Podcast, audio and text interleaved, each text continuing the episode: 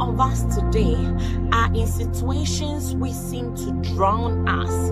It seems to be like there is no hope for us.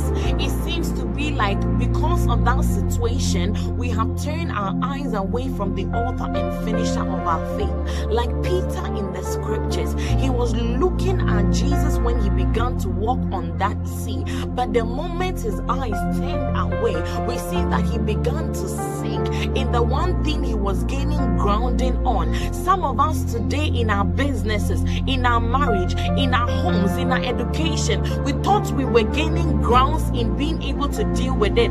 But out of nowhere, when something came and drew our minds and our eyes away from Jesus, we saw ourselves sinking and we think there is no help for us in our sickness. There is no help for us in this poverty. There is no help for us in this employment. There is no help for us in this marriage.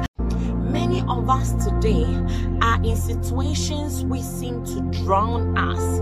It seems to be like there is no hope for us.